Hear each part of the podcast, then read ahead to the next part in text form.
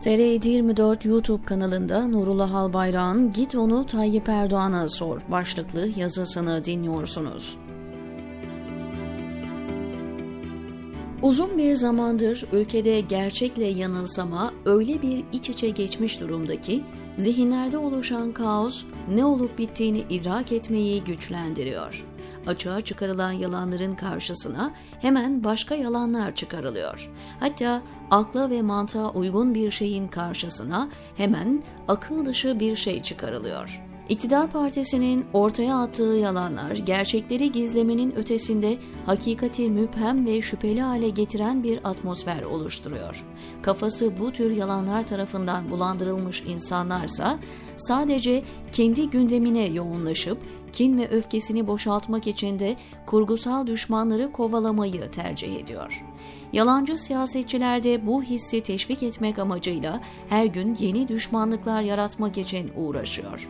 Bu cinnetten kurtulmanın yolu öğrenmekten, ayrıştırmaktan ve hakikati ortaya çıkaracak tartışmalardan geçiyor. Bunu sağlayacakların başında da tabii ki iktidarla ve iktidarın yalanlarıyla mücadele eden muhalefet partileri ve onun temsilcileri geliyor. Ancak ne yazık ki muhalefet partileri ve temsilcileri iktidarın yalanlarıyla mücadele ederek toplumu cinnetten kurtarmak yerine bu cinnet halinin devamı için çalışıyor. Bunu da kasıtlı ve bilerek yapıyor.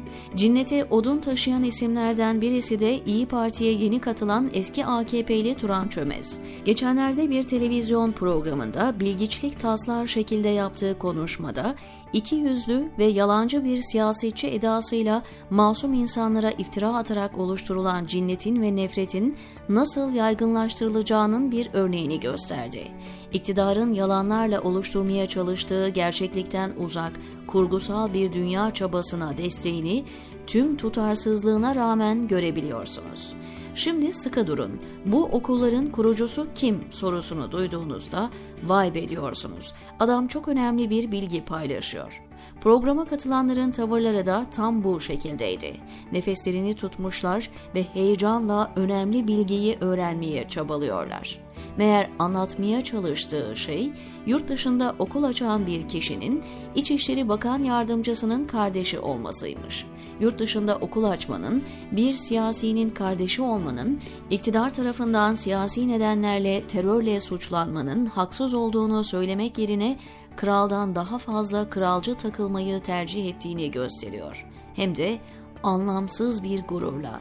Temel haklardan birisi olan mülkiyet hakkının ihlal edilmesini tartışma konusu yapmayıp hem ulusal hem uluslararası hukuk açısından yasa dışı olarak kabul edilen okullara el konulmasını eleştirmek yerine burada Erdoğan'ı takdir etmek lazım.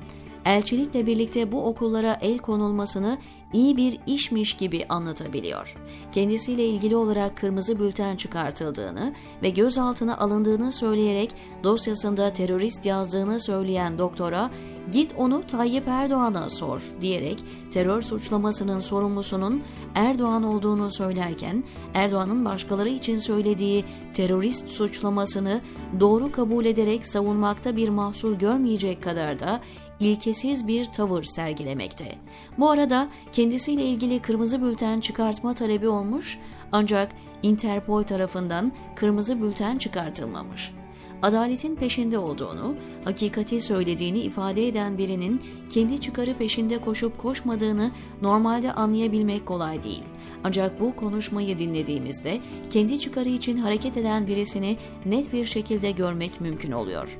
Duymak istediğimizle gerçekte olan arasındaki farkı yitirdiğimizde totaliter rejime giden yolun taşlarının döşenmeye başladığı söylenir.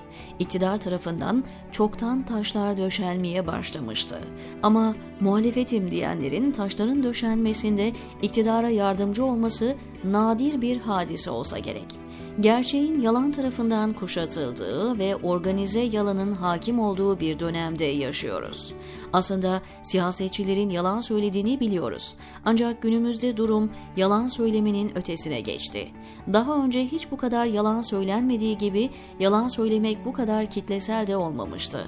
İktidarı, muhalefeti, medyası, bürokratı yalanın hizmetinde koşuyor.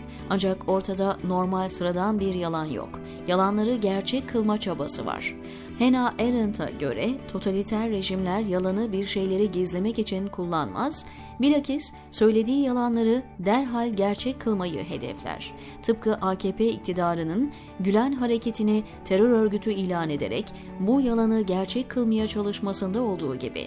Çömez de yaptığı bu konuşmalarla iktidarın yalanlarını gerçek kılmak için mücadele ediyor ve bunu muhalefet olarak gösterebiliyor. Hannah Arendt, totaliter liderlerin propagandalarını şu psikolojik varsayım üzerine kurduklarını söyler. Böylesi koşullar altında insanlar bir gün en fantastik beyanlara inandırılabilir. Ertesi gün bunların yanlışlığının su götürmez kanıtlarıyla ortaya çıktığında insanlar kendilerine yalan söyleyen liderleri terk etmek yerine liderlerinin üstün zekasına hayranlık duyacaklardır. Bizler de doktor, avukat, akademisyen ve iş adamıyız.